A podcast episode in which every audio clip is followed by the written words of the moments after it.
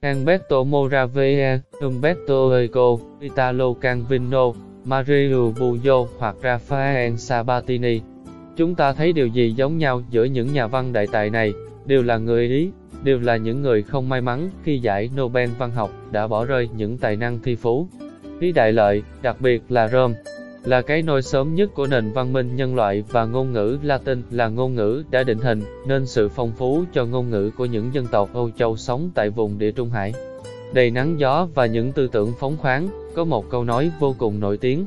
Mọi ngã đường đều dẫn đến thành Rome, phải rồi, Rome là nhà, là cái nôi văn minh và là cái nôi cho sự phát triển của Âu Châu.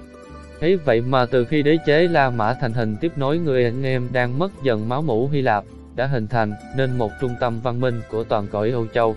Khi những gã nghệ sĩ thành phi rang dê thời hậu Trung Cổ bắt đầu lên tiếng cho một thời đại phục hưng, rồi khai sáng lại văn minh châu Âu với bộ tứ siêu đẳng Da Vinci, Michelangelo, Donatello, Raffaello trứ danh thiên hạ.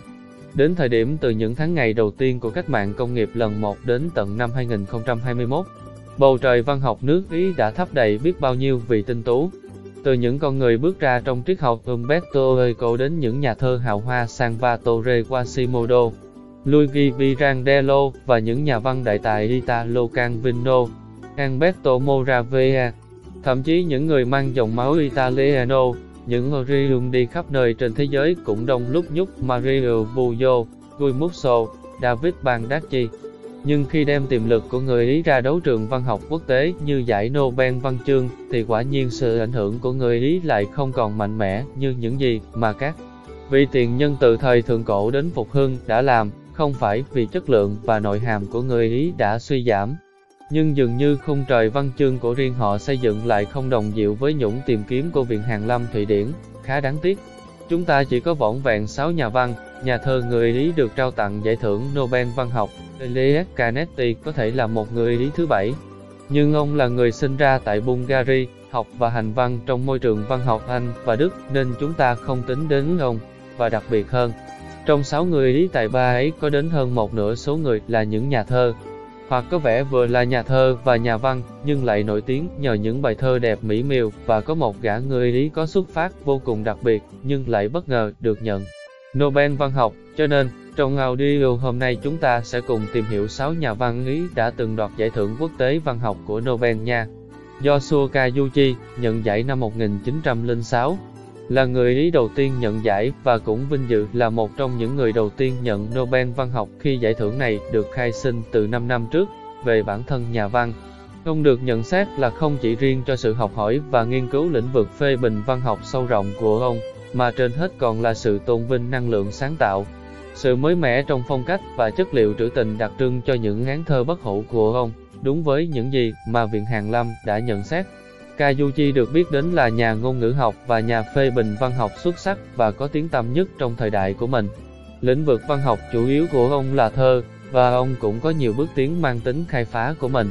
Đương thời ông là một trong những người ủng hộ một làn sóng thơ mới tại Ý để thay thế tính mỹ mị, mềm mỏng quá trớn của chủ nghĩa văn học lãng mạn cũ đang sinh sôi mạnh mẽ tại nước Ý vốn đang trong giai đoạn thống nhất với nhau.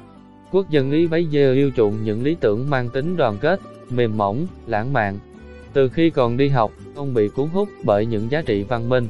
Nghệ thuật của Hy Lạp và ước mơ ấy cũng được ông tiếp tục theo đuổi cho đến năm 1859 ông dạy tiếng Hy Lạp tại Đại học Bologna. Ông cũng là người dịch khúc thứ 9 trong trường ca Iliad của ông, M.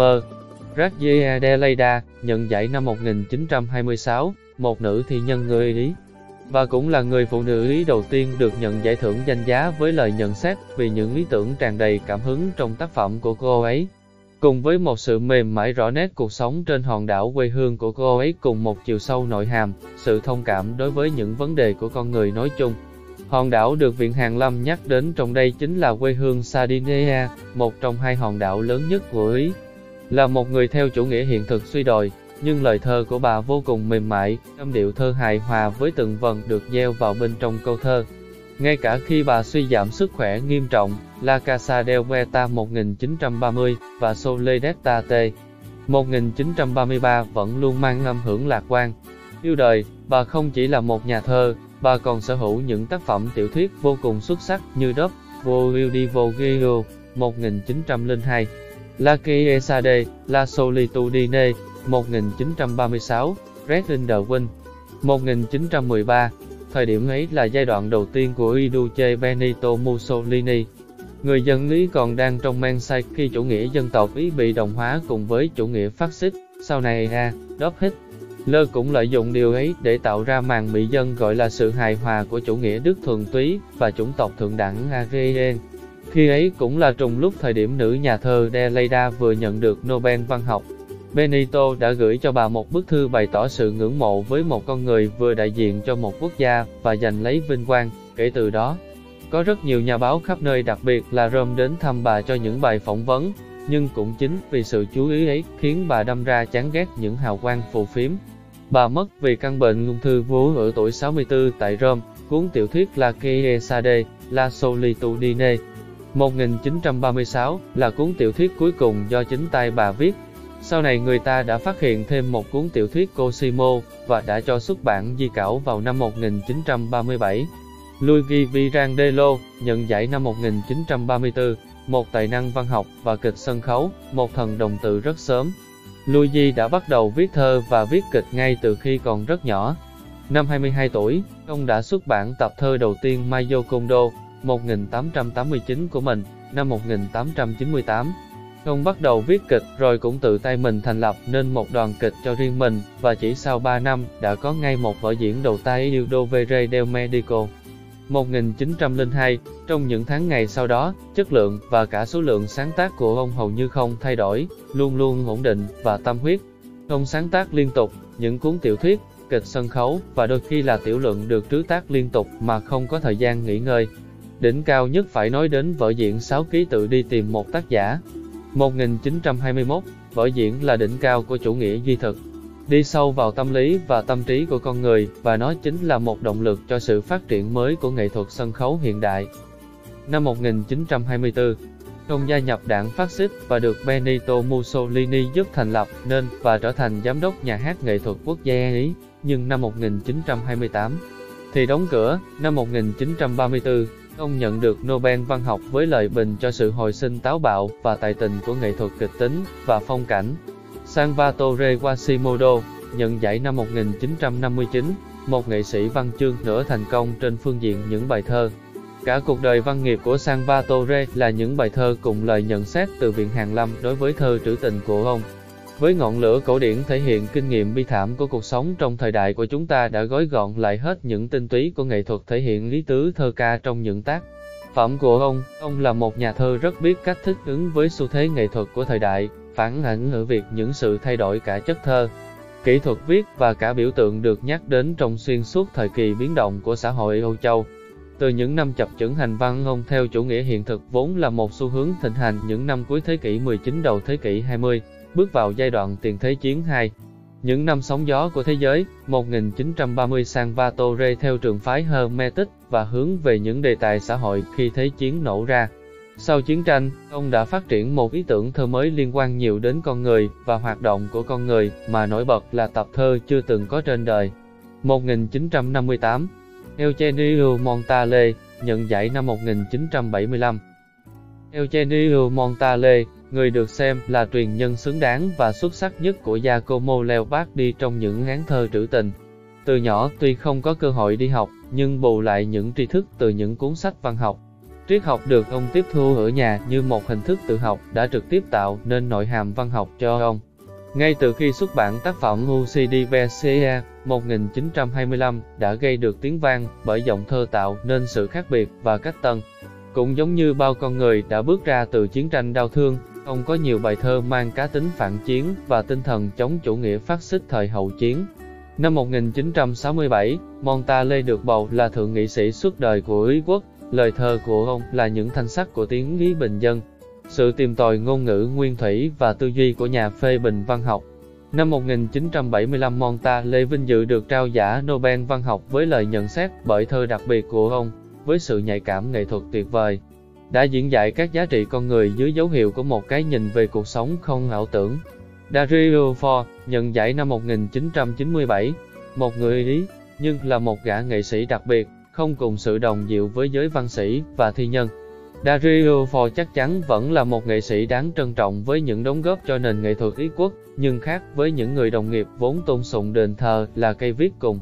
Những trang giấy chứa đầy tinh hoa của họ, ngôi đền của Dario Fo là sân khấu, và số mệnh cũng như sự nghiệp nghệ thuật của ông luôn gắn liền với sân khấu. Ông là soạn giả các vở kịch, nhạc sĩ, họa sĩ và cũng là một diễn viên sân khấu. Bởi vậy tại sao ngay từ đầu Lê Thia đã nói có một người ý đặc biệt, phải rồi, gã đặc biệt ấy chính là Dario Fo. Dario có một cuộc sống khá phong phú, mặc dù vẫn liên quan đến viết, nhưng ông là một biên kịch và là một người tạo sáng tạo nên những kịch bản cho sân khấu. Và để số lượng kịch, phim mà ông đã tham gia thì phải nói một từ khổng lồ trong suốt cuộc đời nghệ sĩ của mình. Ông đã tham gia rất nhiều phim và kịch, và hầu như ông không nghỉ ngơi khi số lượng tác phẩm được ông viết ra mắt vô cùng đều đặn. Ông bắt đầu công việc soạn từ năm 1954 và đã cần mẫn cho tới khi mình qua đời và kịch bản phim câu chuyện tuyệt vời của Mark Jagger. 2016 là kịch bản cuối cùng được ra lò trước ngày ông mất cùng năm ấy, năm 1997. Ông được nhận Nobel văn học với lời bình người ví von những kẻ giống như đám hề thời Trung Cổ qua việc phê phán bao quyền và đề cao phẩm giá của những con người bị áp bức. Khoảng khắc ông nhận lấy giải thưởng danh giá này cũng là lúc mà làn sóng phản đối Viện Hàn Lâm Thụy Điển nổ ra dữ dội. Người nói rằng Viện Hàn Lâm đang diễn trò hề trước mặt biết bao nhiêu khán giả và làm xấu mặt đi danh dự của những văn sĩ chân chính. Những người ngày đêm cực khổ để cống hiến và sống cuộc đời của mình với thân phận là nhà văn và Viện Hàn Lâm lại trao giải cho một nhà biên kịch.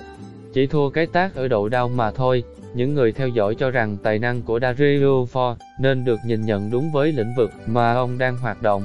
Giải thưởng phim và kịch là những hạng mục dành cho ông còn hạng mục văn học phải luôn dành cho văn nhân, mà nói đến Nobel thì chúng ta không còn gì để mà nói nữa. Giải thưởng tình thương, giải văn học, nhưng không trao cho văn nhân, cuộc chơi chính trị, lộ thông tin. Ngôi vàng ơi một đống thị phi từ ngày thành lập đến nay, nên chúng ta có vẻ như cảm thấy nó đã quá quen thuộc. Nhưng, dầu gì chúng ta cũng phải công nhận những nhà văn đã từng đoạt Nobel luôn là những người có một sự nghiệp vô cùng rực rỡ phải không? Nếu như bạn thích bài nghe này, hãy theo dõi và đón nhận nhiều hơn những video sau này của Lia Thia nhé. Tạm biệt mọi người, và hẹn gặp lại vào video sau nha.